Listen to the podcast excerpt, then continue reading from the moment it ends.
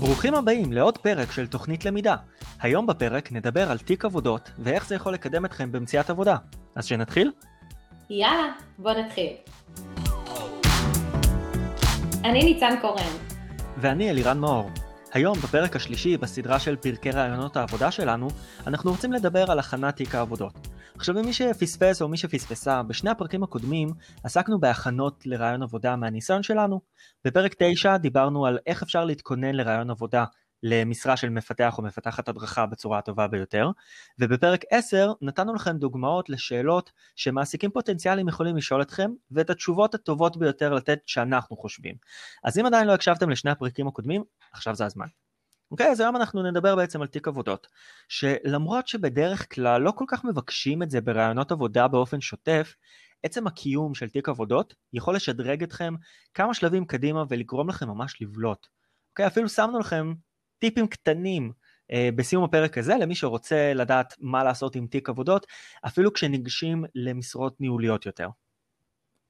נכון, באמת אה, לא נהוג כל כך לבקש תיק עבודות, אבל אה, חשוב לנו להגיד לכם, רגע לפני שאנחנו מתחילים אה, ממש לזכור את כל הנושא הזה, שאם אתם כן ניגשים למשרת מפתח הדרכה מתחיל, ברור שלא יצפו מכם לתיק עבודות מרשים ומפוצץ, כי רוב הסיכויים שאין לכם מספיק ניסיון, אבל זה כן דרך שלכם להראות שאתם יודעים לעשות דברים, גם אם לא בצורה מקצועית וגם אם לא בשביל איזושהי חברה.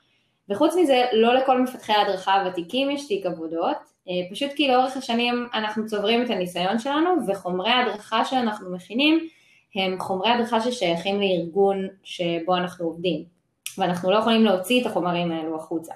במילים אחרות, אנחנו יכולים להתקל במישהו שהוא מפתח הדרכה מנוסה, זאת אומרת שהוא נמצא כבר כמה שנים בשוק, אבל גם אין לו תיק עבודות מוכן, וזה בסדר גמור ומקובל. טוב, אז אה, אפשר סוף סוף להתחיל לדבר קצת על הפרק הזה, ניץ. אה, אתם, אתם לא יודעים, אבל אה, אני כבר, יצאו לי שערות לבנות. שעה ורבע אנחנו מנסים להתחיל להקליט את הפרק הזה, ובגלל וואו, ים כן. בבעיות טכניות זה לא קרה. אז איזה כיף שאנחנו מתחילים. אוקיי, okay, yes, יאללה, אפשר להתחיל להקליט את הפרק, ובואו נתחיל באמת לדבר על תיק עבודות. ניץ, סבבה? כן, כן, קדימה. אז אני באמת יכול לספר לכם מהניסיון האישי שלי. אמ, כשבאתי לרעיונות עבודה וביקשו ממני תיק עבודות, אז אמרתי בשיא הכנות, אין לי. אין לי, אה, לא היה לי בכל אופן אה, אה, תיק עבודות, כי את כל חומרי ההדרכה שאני מכין, אה, אסור היה לי להוציא במסגרת החיסיון לקוח שמחתימים אותנו, וזה משהו שהוא מקובל. עכשיו, כן. מה שכן, אני התחלתי לשים לב שאחרי שבניתי את תיק העבודות שלי, ובמיוחד במיוחד בתקופה שהייתי עצמאי, ואנחנו נתייחס גם לזה, אמ, ברגע שכן התחלתי לשלוח קורות חיים לאיזושהי משרה וצירפתי את תיק העבודות שלי, אחוז המעסיקים הפוטנציאליים שאשכרה חזרו אליי היה משמעותית גבוה יותר כשצירפתי את תיק העבודות, ולכן אנחנו חושבים שזה משהו שהוא מאוד מאוד מאוד חשוב. נכון, האמת שזה באמת אה, קטע, שכשאתה מצרף תיק עבודות, ונראה לי שבכלל זה מראה על איזה סוג של בן אדם אתה באופן כללי, לא סתם ש... אתה שולח, זה כמו, זה כמו שאמרנו בפרק הראשון של הסדרה, שאם אתה שולח את הקורות חיים שלך בלי לעשות איזה שהן התאמות למשרה, אז זה עוד קורות חיים כזה שמצטברים בערימה, לעומת בן אדם שמתאים את הדרישות לקורות חיים, את הקורות חיים ספציפית לדרישות. Mm-hmm. ו... וכששולחים תיק עבודות, בעיקר במשרות שכתוב בהם שאם יש לך תיק עבודות אז תצרף, אז זה מאוד uh, מעלה את הסיכויים, ואני יכולה להגיד לכם שאני נגיד התמיינתי לפני כמה זמן, uh, לפני כמה שנים כבר, למשרה uh, ש, שהדרישה שם הייתה תיק עבודות, זאת הייתה משרה באמזון, אז ידעתי שאני חייבת להפציץ שם, ולא היה לי תיק עבודות. אז החלטתי לבנות אותו בסוף שבוע אחד, ו... ופשוט אני בטוחה שזאת אחת הסיבות שחזרו אליי בכלל. כי גם ככה קשה להגיע כאילו לרמה שמזמינים אותך לראיון בחברה כזאת ענקית, כי יש להם מלא מלא מועמדים. אמ, אז אם, היה לי, אם לא היה לי את התיק עבודות, אני חושבת שבכלל אפילו לא היו חוזרים אליי. מי כאילו זאת? זה... המוכשרת הזאת, שפאקינג קיבלה ראיון לאמזון. תשמע, זה הדבר הכי מלחיץ בעולם. מה זה? כן, אבל uh, הם סגרו את התקן הזה, זה היה מאוד מבאס. כאילו התחלתי להתמיין ו... וסגרו את התקן אה, אחרי ראיון אחד, סגרו אותו, כאילו החליטו שהם לא מגייסים. זה היה מאוד מבאס, כן. יכול להיות שהם אמרו, אה, זהו, אנחנו ראיינו את ניצן ו- no one is going to be better, אז if we cannot have her, we are closing לא, זה, זה נראה לי הפוך. ראיינו את ניצן, לא יכול להיות משהו יותר גרוע מזה. בואו נסגור. בואו נסגור את אמזון גם מהסיבה הזאת. בואו לא נגייס יותר מפתחי הדרכה. אם זה המפתחי הדרכה שיש, על הפנים. נסגור את המשרד. שני צדדים של אותו מטבע. מדהים.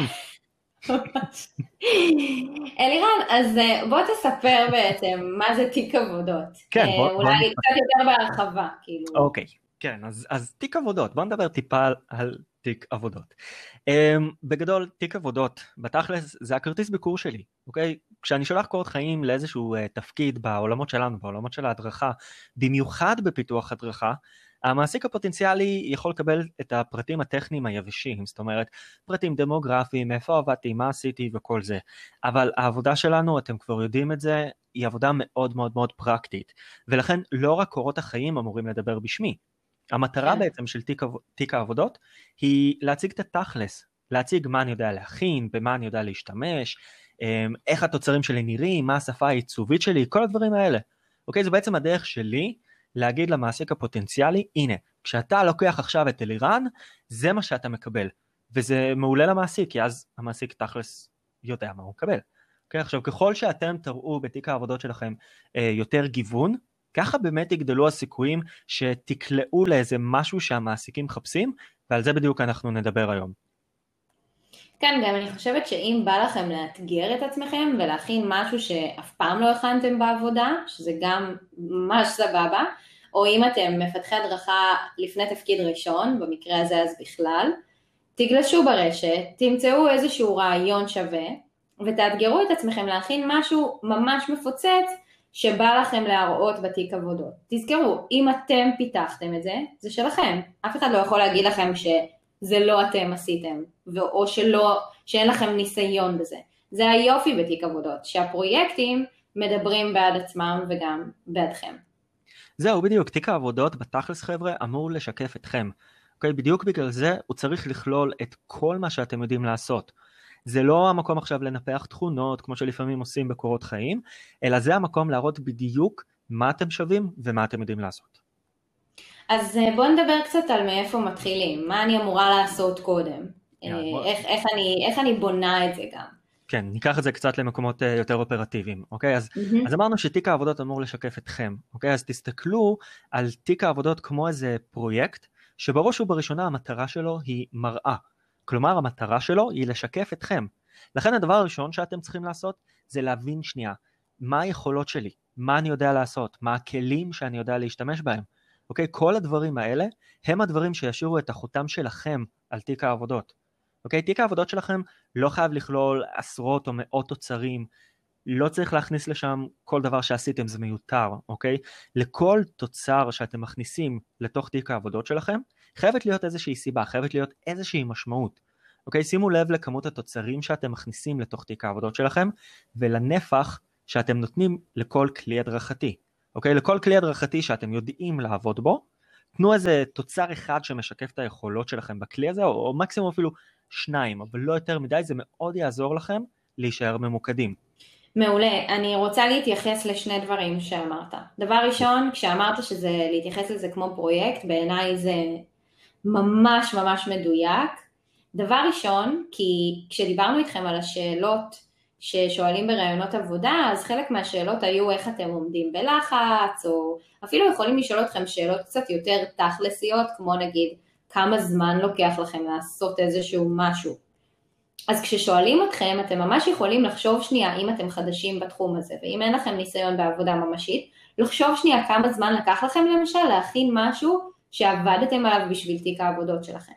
אז אם נגיד עבדתי איזה שבוע על לומדה, יש לי איזשהו סדר גודל של הזמנים שאני צריכה בשביל לסיים פרויקט מסוים.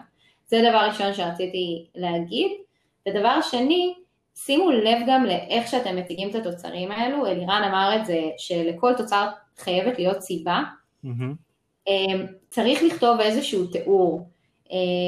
צריך להסביר שהתוצר יודע לעשות ככה וככה, דיברנו על זה גם בפרק הקודם של השאלות בראיון עבודה, אתם חייבים להתאמן בלהסביר את הבחירות שלכם.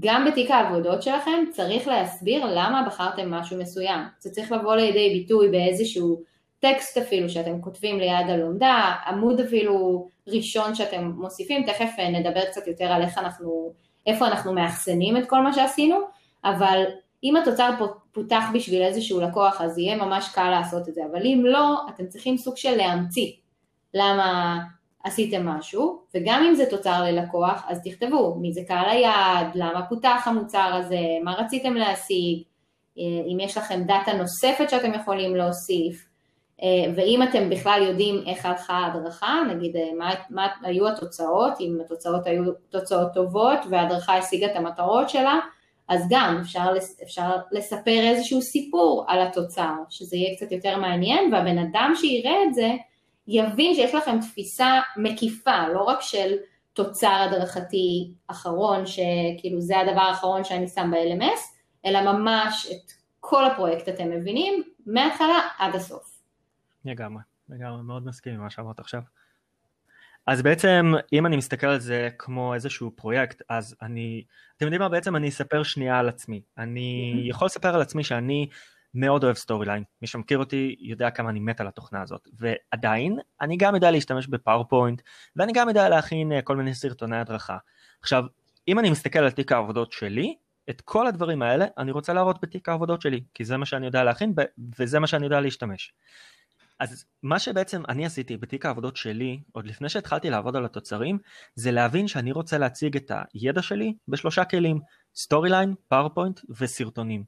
עכשיו לי כן. יש הרבה מה להציע ב Storyline, אז אני יודע שלומדה אחת לא תספיק כי סתם תהיה דחוסה, אז במקרה הזה הלכתי על שתי לומדות, ואז עוד מצגת, ואז אם אני מסתכל רגע על האזור של סרטונים, אז אני משתמש בשני כלים, Camtasia ו Powtoon, ואז יהיו שם שני סרטונים, אחד לכל כלי, זאת אומרת סרטון אחד שמראה מה אני יודע לעשות ב Camtasia, וסרטון אחד שאני מראה מה אני יודע לעשות ב Powtoon. זאת אומרת בתיק העבודות שלי, שזה כאילו תכלס מה שיש לי כרגע בתיק העבודות, יש לי חמישה תוצרים.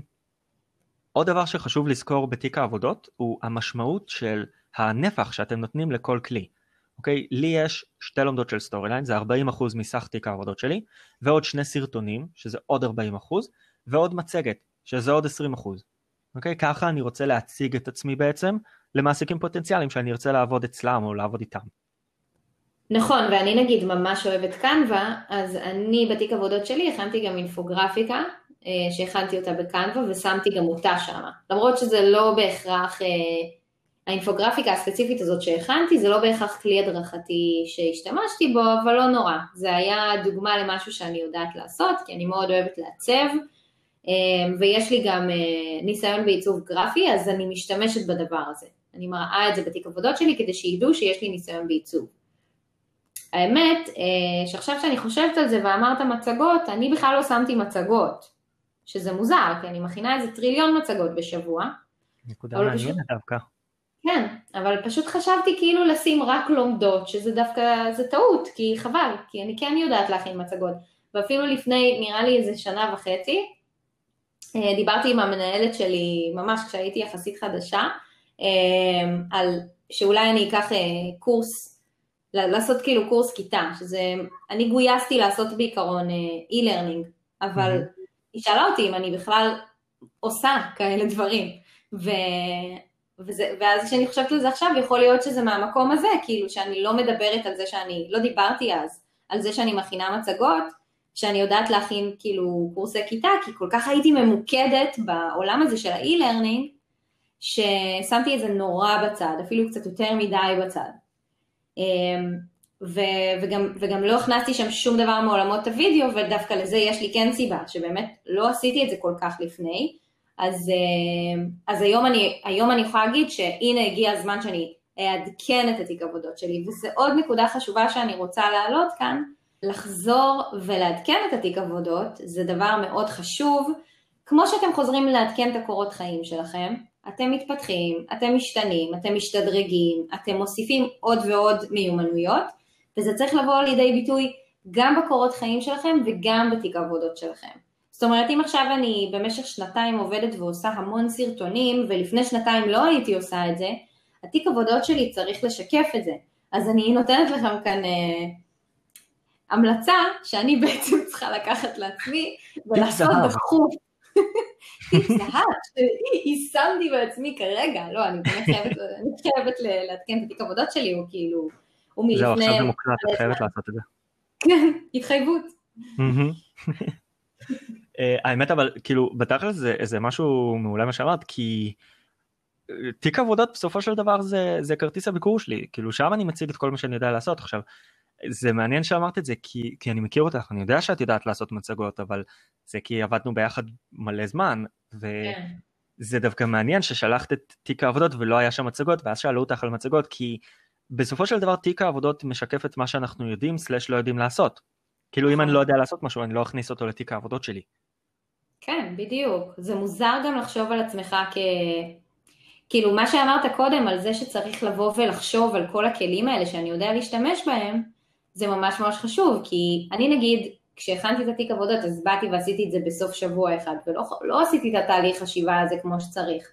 Mm-hmm. אז פספסתי דברים שחבל, כי אתה יודע, לך תדע למי הייתי מציגה את זה והוא היה אומר אה, זה לא מתאים. כן. אז נכון. uh, כן, חשוב מאוד. זהו, אז, אז uh, בעצם אם אנחנו חוזרים לנושא שלנו של בניית תיק העבודות, אז אמרנו שבאמת הדבר הראשון זה להבין מה אנחנו רוצים להציג, כי זה בעצם המראה שלנו, זה בעצם uh, איזושהי הצגת יכולות של כל מה שאנחנו יודעים או לא יודעים לעשות, uh, וזה משהו גם שמאוד משקף אתכם למעסיק הפוטנציאלי מעבר לדברים היבשים שכתובים בקורות החיים. ואגב, משהו קטן אה, להגיד בנושא הזה, זה בסדר גם אם תיק העבודות שלכם יהיה מורכב 100% ממצגות, או 100% מלומדות, או 100% מאיזשהו כלי אחד ספציפי שרק בו אתם יודעים להשתמש. זה בסדר, אוקיי? אני פונה כאן במיוחד למפתחי הדרכה חדשים שמקשיבים לנו עכשיו. לאט לאט אתם תלמדו עוד כלים, אוקיי? אם כל מה שאתם יודעים לעשות זה PowerPoint, תעבדו על איזה 2-3 מצגות, שימו אותם בתוך תיק העבודות שלכם, תפציצו בהם, ואז זה גם יהיה משהו מעולה בשביל תיק עבודות. אין סיבה שלא תיקחו לכם איזה פרויקט אם אתם רוצים להוכיח שיש עוד דברים שאתם יודעים לעשות. ואם זיהיתם שבאמת זה משהו שחוסם אתכם, אז זה יעזור לכם. Mm-hmm. להראות שאתם גם לומדים מהר, וגם אפשר להגיד את זה בריאיון. תקשיב, אני בעיקרון לא עבדתי עם הדבר הזה בעבודה, אבל לקחתי לעצמי איזה פרויקט והכנתי, כי רציתי אה, להתנסות בכלי הזה. זה מאוד מרשים בעיניי מעסיקים, הם רואים mm-hmm. שאתם עם, עם מוטיבציה ורצון ללמוד ולהשתדרג. זהו, זה אה, אומר לי כמעסיק עכשיו, כאילו אם אני רואה מישהו שאומר לי את זה, אז אני בעצם שומע שיש מולי בן אדם שלא מפחד מאתגרים, שמוכן ללמוד מערכות חדשות. כן, אנחנו כל הזמן מזכירים שעולם הלמידה זה עולם שכל הזמן מתפתח, כל הזמן יוצאים כלים חדשים שאפשר ללמוד, אז זה משהו שאני דווקא מאוד ארצה לשמוע, כי בסופו של דבר זה מציג בפניי בן אדם ש... שלא מפחד מאתגרים ולא מפחד משינויים. נכון, גם לא לפחד להגיד שעשיתם משהו, כי זה עניין אתכם בלי קשר לעבודה. לגמרי. אמ, זה, זה ממש נשמע טוב, זה פשוט נותן מלא נקודות בונוס בעיניי. אה, אגב, החומרים עצמם ממש לא צריכים להיות כל התוכן. נגיד אתם אנשים שיש להם באמת מצגות כבדות של הרבה, של קורס שלם, ונגיד זה 200 שקפים עכשיו, מספיק לקחת טעימה של 4-5 שקפים שיש להם איזה קטע מעניין, וזהו, זה מה שתשימו שם. אל תעלו את כל הדוגמה. זה בעיניי גם משאיר איזשהו טעם של עוד. שבמידה ויאהבו את זה, יזמינו אתכם לראיון שתראו להם מה עוד אתם יודעים לעשות, עוד דוגמאות שלכם. אז הייתי מכינה דברים מהשרוול כזה לשלוף גם בראיון אם יש לכם אופציה, נגיד להראות חלק מהמצגת בתיק עבודות וחלק מהמצגת לשמור לשיחה עצמה עם המראיין. אמ, יהיה לכם את האופציה לשדר שתזמינו אותי ואני אראה לכם מה עוד אני יכול לעשות וזה מאוד מגניב, זה קצת כמו לייצר טיזר כזה, כאילו, ה, אה, איך אומרים את זה, הטריילר לסרט. הקדימון, קדימון. כן, קדימון, סליחה. אמ, טוב, אז מה עכשיו? אה, עשינו את החשיבה, מה אנחנו רוצים לעשות, ואנחנו יודעים איזה סוג של תוצרים אנחנו רוצים לפתח, מה עכשיו אנחנו רוצים לעשות, אה, איזה, איזה מטרות בעצם אנחנו רוצים להציג בכלי ההדרכה הזה. אוקיי, אז, אז באמת בשלב הזה הבנו איך אני אמור להסתכל על תיק העבודות שלי בכללי, אוקיי? מה שעשיתי זה לנתח ולהבין מה היחס שאני רוצה לתת לכל כלי שאני יודע להשתמש בו, אה, ומפה אני בעצם יכול להמשיך ולפתח את התוצרים. עכשיו, אנחנו כל הזמן אומרים את זה, תיק העבודות שלכם מראה יכולות. אתם רוצים להראות למעסיקים שאתם מכירים, שאתם יודעים, שאתם שולטים בתוכנות האלה שאתם רוצים להציג. מה שאני יכול להציע לכם עכשיו, עוד לפני שבכלל בחרתם נושא לפתח עליו את התוצר, הוא לחשוב רגע על הכלים שבחרתם, ולעשות לכם רשימה קטנה וקצרה, באמת לא למשוך את זה יותר מדי, רשימה קצרה של התכונות המיוחדות של הכלים האלה שבחרתם. אוקיי, תחשבו, מה הופך את כלי הדרכה האלה לכלים מיוחדים? למשל בואו ניקח סתם כדוגמה את ה Storyline, שאני. מאוד מאוד אוהב. אה, ב Storyline השימוש למשל של variables, אוקיי, של משתנים, הוא מעולה, אוקיי? במצגות אני יכול להכניס uh, כל מיני הנפשות מגניבות. אוקיי, אז בעצם לחשוב על הרשימה של התכונות המגניבות האלה מאוד מאוד מאוד תעזור לכם כשתתחילו לפתח, כי בסופו של דבר, אם אני עושה רגע הקבלה לפיתוח של מערך שיעור, אז בעצם מה שאני אומר כאן, אני מתייחס לחלק הזה בשיעור שאומר אה, בסיום השיעור או בסיום הלומדה, הלומד ישיג את המטרות האלו והאלו והאלו והאלו. אוקיי, אז מה שאני עושה כרגע, אני סוג של מנסח את המטרות של תיק העבודות שלי. וואי, בול. כן, אני מדהים. מדהים. וגם אם בחרתם אה, לייצג משהו, אז חשוב מאוד שתבינו אם זה משהו שיכול להשתקף בתיק העבודות או לא. אם התיק עבודות שלכם זו איזושהי תיקיית Drive, שתכף אה, נדבר גם על האופציות, איך אנחנו מציגים את העבודות שלנו, um, אז תשימו לב איזה תוכן אתם שמים שם שבאמת אפשר להציג אותו בצורה טובה. למשל, אם בחרתם להראות איזושהי מצגת עם פונטים ממש מיוחדים, אבל בסופו של דבר צריך להוריד אותה למחשב כדי לראות אותה, אז תחשבו איך הבן אדם שפותח את זה יראה. ואז אולי דווקא עדיף לא לבחור בפונטים המגניבים והסופר מיוחדים האלה, כי כשהבן אדם יפתח את זה, אז הוא יראה את זה בטיימס ניו רומן, שזה לא מגניב כל כך, וזה יהרוס לכם את כל האפקט של הוואו. אני לא יודע למה הפונט הזה עדיין קיים ב-2020. הפונט הזה הוא סבבה באנגלית, בעברית הוא מזעזע. הוא לא סבבה בשום שפה כתובה. טוב, עסק. מרמור שלום. בכל מקרה, עשינו רשימה של תכונות, אוקיי? הבנו מה אנחנו רוצים לעשות. השלב הבא זה באמת להסתכל על, ה, על הרשימת מכולת הזאת של התכונות, ומתוך זה, חבר'ה, מה שחשוב זה שתוציאו את התכונות שלדעתכם יכולות לעשות וואו. אוקיי? זה יכול להיות וואו כי יש שם אה, משהו בחוויית משתמש שאתם נותנים שהוא מדהים, או איזושהי יכולת אה, ויזואלית אוקיי? שמדגישה אתכם. זה יכול להיות מלא מלא מלא דברים, אבל בשורה התחתונה אתם צריכים לראות לאיזה מהתכונות האלה אתם מתחברים. אוקיי? כי שוב, תיק העבודות הזה אמור לשקף אתכם ואת היכולות שלכם. בסופו של דבר, התיק הזה אמור לייצג לי כמעסיק פוטנציאלי איך אתם יכולים עכשיו לקחת כלי מסוים ולעבוד בו. מגניב. אז הבנו מהם הכלים, אנחנו יודעים מה אנחנו הולכים לבחור, הבנו מה אנחנו רוצים להשיג, מעולה. עכשיו אנחנו עוברים לתוכן עצמו. לבחור איזה שהם רעיונות לתיק העבודות שלכם.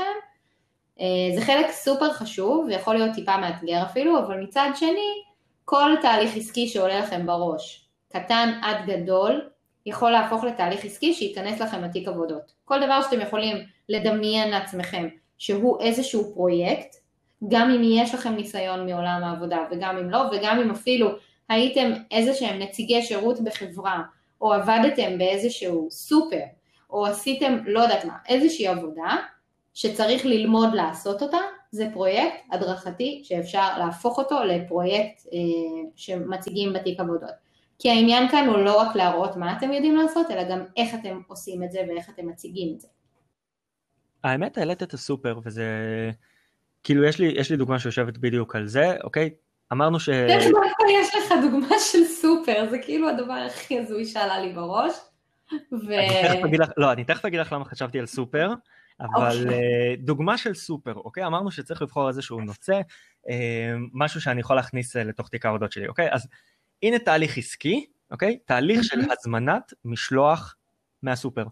אוקיי? זה נראה oh. פשוט, אבל תכלס כשחושבים על זה, אני יכול לבנות כאן אחלה לומדה או אחלה סרטון או אחלה מצגת, זאת אומרת אני יכול לקחת את הרעיון ולהלביש אותו על איזשהו כלי הדרכה שאני יודע להשתמש בו. מגניב, וגם ברגע שיש לך רעיון, אז אפשר לשאול את השאלה באמת באיזה כלי אני מציג את זה. מהמם. אם אני יודע שיש יותר מכלי אחד שיכול להתאים לי, אני צריך לשאול מה הכי טוב. והתשובה לזה, באמת כאן זה תלוי בכם. אם נגיד אתם יכולים להציג את התהליך הזה של מה שאלירן עכשיו אמר, משלוח מהסופר, אפשר להציג אותו גם נגיד בסרטון, ואפשר להציג אותו גם ב Storyline. אז Mhm. תלוי בכם איזה כלי אתם מכירים יותר, ובאיזה כלי תוכלו להראות את היכולות שלכם בצורה יותר טובה. אתם יודעים מה אתם רוצים להשיג, אתם צריכים לחשוב מה הכי טוב לכם, כאילו מה נותן לכם את האור הכי חיובי בתור אלה שפיתחו את זה. תזכרו את הרשימה של התכונות המגניבות שכל כלי יכול לתת לכם, קחו את הנושא שבחרתם ותסתכלו על הרשימה הזאת של הכלים שיש לכם ותחשבו מה הכי מתאים. ואם אתם יכולים לקחת את הרעיון ולהמחיש את התכונות בכלי מסוים, זה אומר שזה מתאים. אם אתם מנסים להכריח את התכונות האלה על הרעיון, זה לא יעבוד לכם כל כך. זהו, אז ניקח רגע את הדוגמה של הסופר, ונראה באמת איך אנחנו יכולים, אה, איך אנחנו יכולים להבין את הרעיון הזה ש, שעכשיו אה, ניצן הציגה.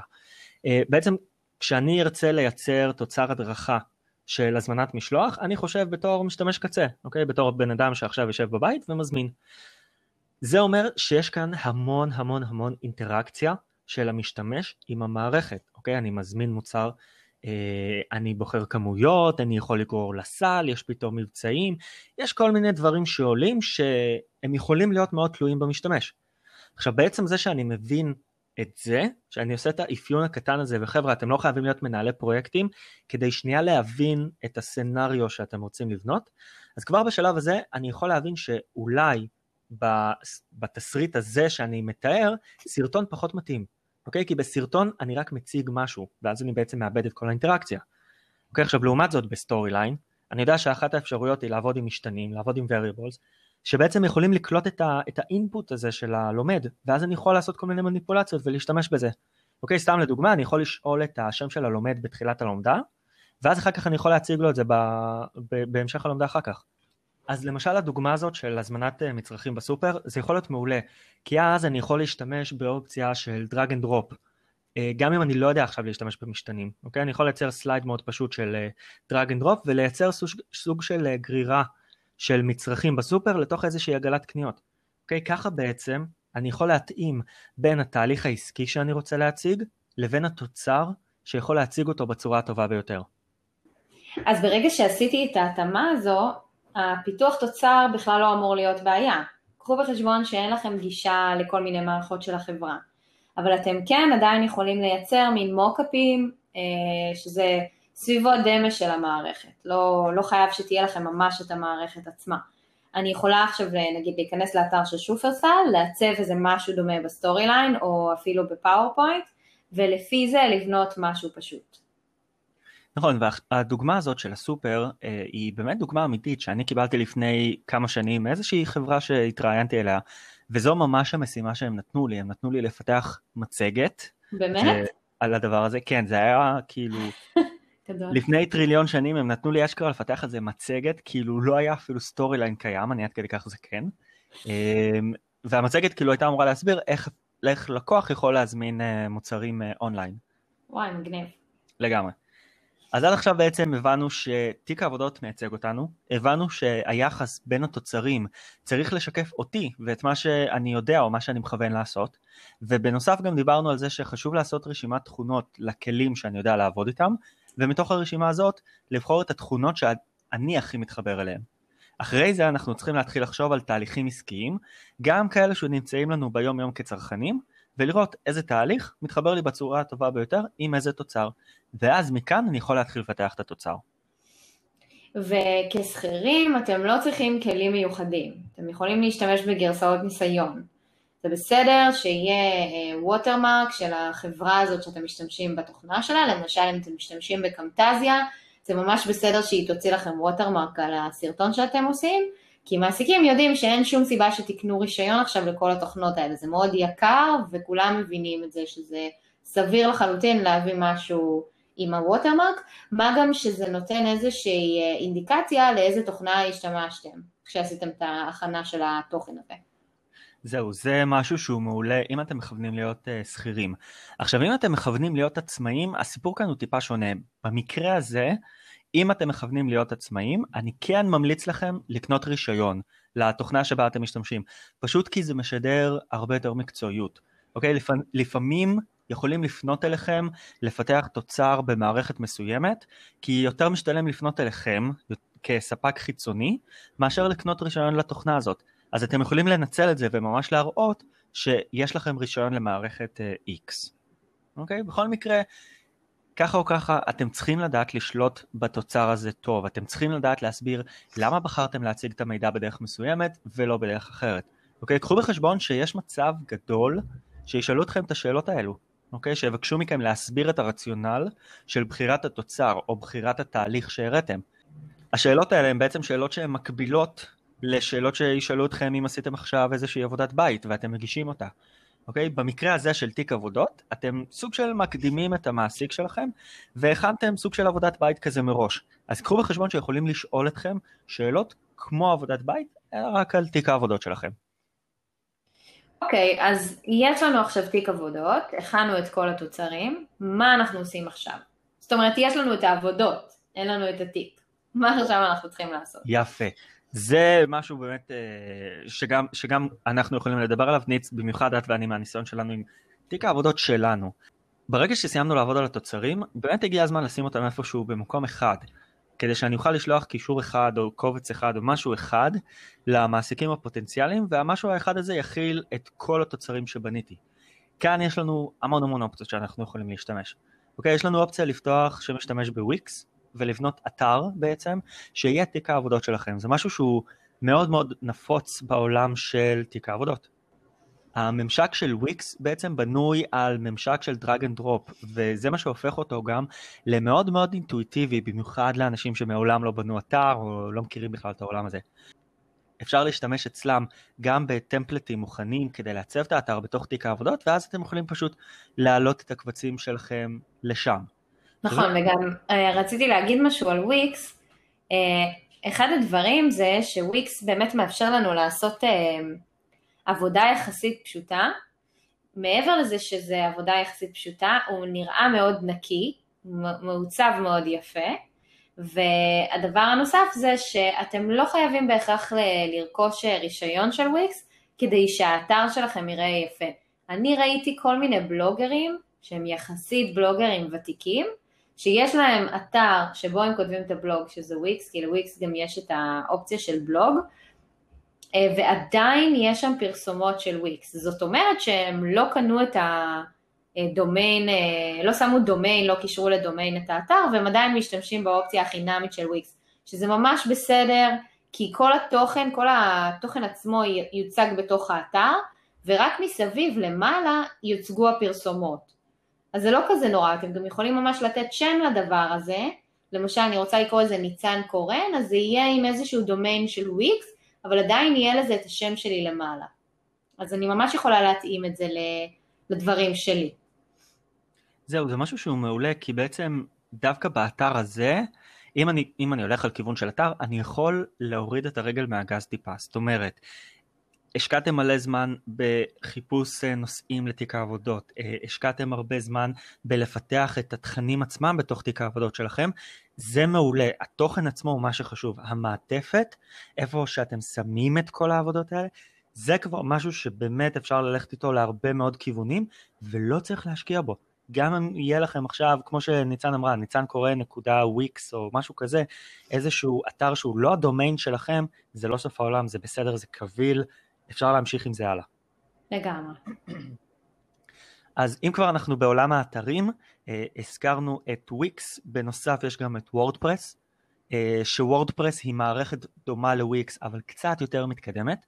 כאן באמת בוורדפרס יהיה לכם הרבה יותר שליטה על מה אתם רואים, על איך אתם רואים, יש לכם אפשרות להוסיף אדונים אה, שהם סוג של תוספים כאלה לאתר שלכם שישדרגו אותו, אבל אני אומר בתור מי שיש לו גם אתר בוויקס וגם אתר בוורדפרס, זה משהו שמיועד למי שיש לו זמן לאתגר את עצמו, או למי שלא מפחד מהאתגר הזה. אוקיי, אני תמיד מסתכל על שני האתרים האלה כמו אה, iOS ואנדרואיד. iOS זה הוויקס, זה ממשק שהוא מאוד מתקדם, אבל יחסית מאוד פשוט, לעומתו כן. אנדרואיד הוא מאוד מתקדם, אבל גם אפשר להיכנס לכל האופציות שלו ואפשר להתחיל לשחק עם האופציות עד אינסוף וזה לא ייגמר. אז כאילו אפשר להקביל את זה למערכות הפעלה, ככה או ככה, עדיין יצא לכם אתר מהמם. כן, נכון, זה לא באמת משנה. רק תשימו לב שאתם לא נשאבים לזה נורא, כי כשמפתחים אתר לוקח הרבה זמן. Mm-hmm. אז, אה, אז, אז באמת, הסיבה שאני חושבת שזה קל מאוד להתחיל עם וויקס, בעיקר אם אתה בן אדם בלי ניסיון בפיתוח אתרים, למשל אני, זה בדיוק מה שאני הייתי, ישר הלכתי לוויקס כי יש להם טמפלטים מוכנים, שפשוט אפשר להלביש אותם אה, בקלות וצ'יק צ'ק להעלות את החומרים. זהו, וגם לא חייבים ללכת על אה, אתרים. אפשר גם להעלות את כל התוצרים שלכם לאיזשהו שרת אחסון כזה, ולעשות קובץ PDF מעוצב עם כישורים לעבודות שלכם, וזה יכול להיות תיק העבודות.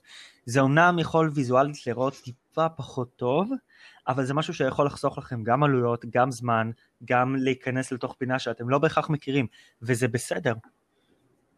כן, אה, אגב, רציתי להגיד בהקשר הזה, יש כל מיני מעין מחסומים כאלה כשעושים אה, תיק עבודות בתוך אתר, אה, שצריך טיפה כן להיכנס לעולמות טכניים כדי באמת להציג שם קבצי סקורם למשל, MP4 לא תהיה לכם בעיה, אבל סקורם אתם לא תוכלו לשים בתוך אתר בלי לעשות, בלי לשים את הסקורם עצמו באיזשהו ענן. שיאחסן בעצם את הקבצים. עכשיו אני השתמשתי ספציפית ב-S3, אני חושבת שגם אתה, נכון? כשעשינו את, ה... את התיק עבודות דיברנו על זה קצת. אני האמת שמתי ב... באחסון שיש לי באתר של וורדפרס, כי אני אישית משלם על דומיין על מיסטר קפקייק בכלל, שזה כן. עסק אחר שלי שלא קשור ללמידה למי שלא מכיר אמ, ושם קיבלתי שטח אחסון בתוך וורדפרס ואני מעלה את זה לשם לא ל-S3. ניצן תגידי רק שתי מילים על סקורם uh, ועל S3 למי שלא מכיר. כן אז סקורם זה הקובץ. שמייצאים uh, לומדה זה נקרא סקורם זה בעצם פקטה זה חבילה של קבצים שכוללת את כל התמונות וכל הדברים בעצם ששמתם בתוך לומדה אה, אז כדי. כשנגיד מפבלשים לומדה ל-LMS, אנחנו מקבלים סקור. אז אותו דבר, כדי לגרום ללומדה להציג את עצמה בתוך אתר, אנחנו חייבים לשים את זה באיזשהו מאגר אחסון.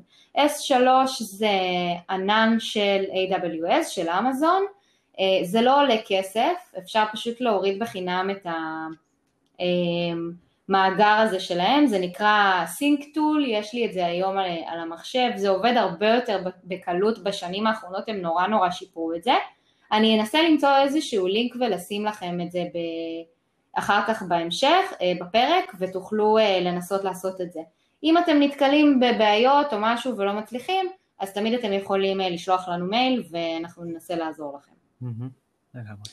אגב, רציתי להגיד לגבי האופציה של האחסון עם ה-PDF, לדעתי זו בהחלט אופציה קיימת, למרות שזה לא מפוצץ כמו אתר, אם יש לכם למשל גוגל דרייב, או יש לכם SharePoint, אה, או אה, לא יודעת, כל סוג ענן אחר כזה ש- שאתם יכולים לשים בו את התוכן הזה, אממ, אתם צריכים גם לחשוב על יעילות, אוקיי?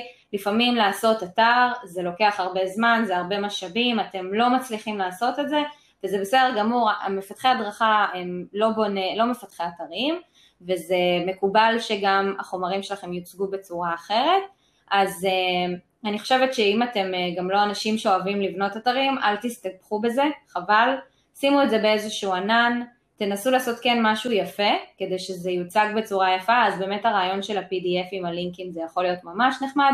אני יכולה להגיד שבאחד הקורסים שעשיתי, בניתי uh, מה שנקרא קיט למדריך, ועשיתי uh, קובץ PDF ושמתי שם לינקים לכל החומרים שהמדריך צריך בשביל הקורס. וזה היה מאוד קל לנהל את הקבצים ככה, לא היה לי דרך אחרת לעשות את זה. אז uh, אני ממליצה על זה למי שבאמת לא בא לו להיכנס לעולמות של uh, בניית uh, אתרים, אבל אם אתם רוצים לאתגר את עצמכם, אז לכו על זה. זהו, זה מעולה מה שאמרת עכשיו. בסופו של דבר, נראה לי כולנו מבינים, אני צריך להעלות את כל העבודות שלי למקום אחד, שאני אוכל לשלוח ממנו קישור אחד שמכיל את כל העבודות שלי. אוקיי, לפתוח אתר יכול להיות רעיון מעולה, כמו שאמרנו, לא חייבים לקנות דומיינים, אנחנו לא במקום הזה, מספיק שיש לכם איזשהו משהו עם כל העבודות שלכם, בין אם זה אתר חינמי, או בין אם זה איזשהו PDF, או בין אם זה איזשהו רעיון יצירתי אחר, מספיק שיש לכם את זה, וכבר עשיתם את שלכם, זה מעולה. נכון, ואני רוצה רק להגיד שאני באופן אישי כן החלטתי לקנות לעצמי דומיין, כי אני רציתי לעשות אה, משהו קצת יותר אה, גדול עם האתר שלי, רציתי לעשות גם בלוג, ורציתי להעלות לשם עוד דברים, וראיתי שזה... בעצם, את אומרת שאם אני מחפש ניצן קורא נקודה קום, אני אמצא אותך? אתה תמצא אותי.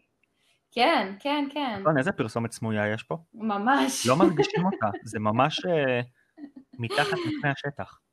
זהו, אני, אני עשיתי את זה, ובכלל, האמת שכשעשיתי את זה, זה היה כבר לפני משהו כמו שנתיים וחצי, לא חשבתי על זה כל כך, לעומק, אבל היום כשיש לי את זה, uh, די נשאבתי לעולם הזה, אוקיי? ואז כאילו הפכתי להיות גם קצת... Uh, בן אדם שהוא לא רק מפתח הדרכה, אלא הוא גם יצרן תוכן. אמ, וזה נחמד לי וכיף לי, אם זה בא לכם לעשות את הדברים האלה, אז שתדעו שהעולמות האלה הם רק אה, מתעצמים וגדלים, אה, והופכים להיות באמת משהו ענקי, אז אם אתם רוצים וזה כיף לכם באמת אה, לשבת ולכתוב בלוגים, או לשבת ולעשות, להקליט פודקאסטים, אז שיהיה לכם אתר שמרכז את כל הדברים, את כל התוכן הזה שאתם מייצרים, זה ממש נחמד. נכון. Um, אז אני אתן טיפ קטן לסיום. יאללה. Um, בתיק העבודות שלנו בסופו של דבר אנחנו מציגים את המיקרו. זאת אומרת אנחנו מציגים תוצר סופי של הדרכה. Uh, איזושהי לומדה, מצגת וכולי. בהרבה מאוד מקרים זה יספיק.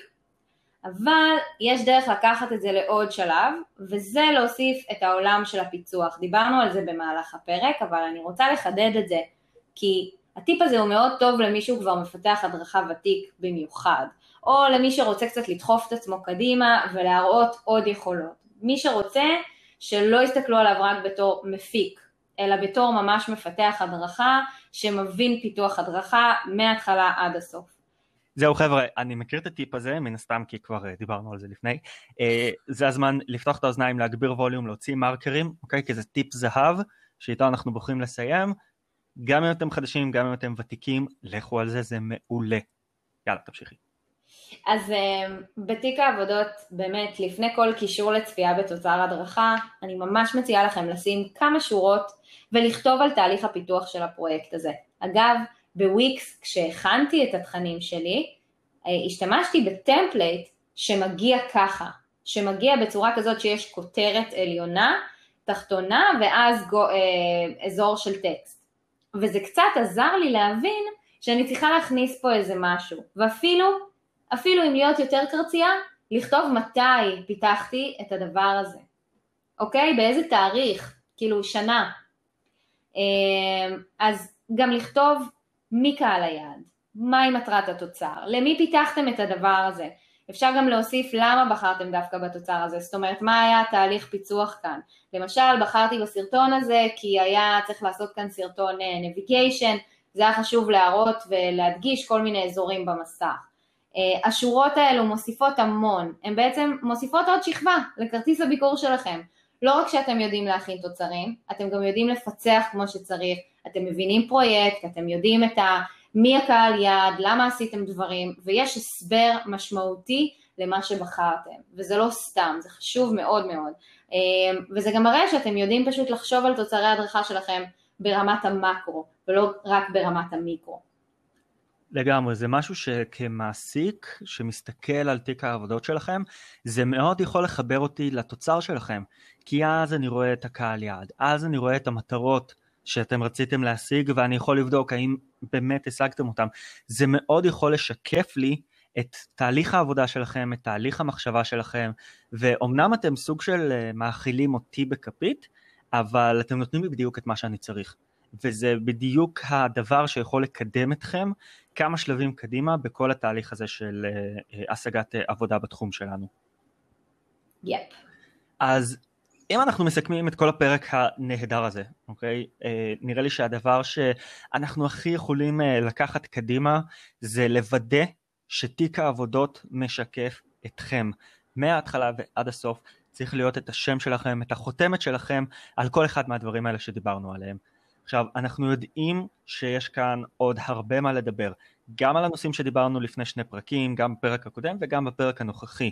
העולם הזה של להשיג עבודה וראיונות עבודה וכל התהליך הזה, זה עולם שהוא באמת אה, מאוד מאוד מאוד מאתגר.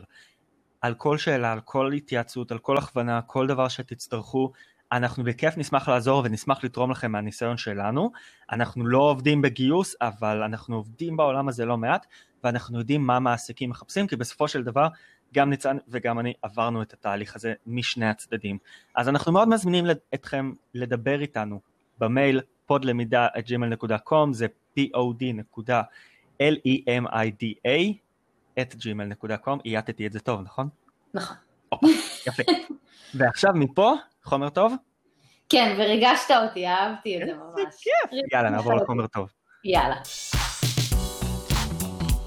אוקיי, אז היום בחומר טוב הכנו לכם כמה לינקים, אני גם אנסה למצוא את הלינק הזה שמסביר איך לעשות את ה-S3 וכל הדברים האלה, לא מבטיחה אבל אני ממש אשתדל, אמ, ומה שכן הכנו לכם בוודאות זה אתר שמציע רעיונות לפרויקטי פיתוח, שנקרא uh, Go Design Something, זה ממש מגניב, אפשר ללחוץ על הכפתור רפרש כזה ולבחור פשוט פרויקטים, אוקיי? יש שם לדעתי לפחות עשרה רעיונות לדברים שאפשר לעשות. אני השתמשתי בזה ויצרתי מזה כמה אה, לומדות באתר שלי. אם אתם רוצים להסתכל אתם גם יכולים לנסות לראות את זה באתר שלי.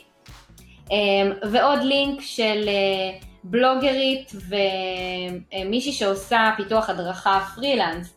אה, אז יש לה עוד רעיונות לפרויקטים, משהו כמו 30 רעיונות ב-e-learning פורטפוליו שלה, ודוגמה לתיק עבודות שלה. אז אה, אתם מוזמנים להסתכל, זה idocourses.com, את פורטפוליו, ואנחנו נשים לכם כמובן לינק לזה גם כן. מעולה. Cool. יאללה, אז אה, ניפגש בפרק הבא? נתראה בפרק הבא. יאללה, שבוע טוב, ביי ביי. שבוע טוב, ביי.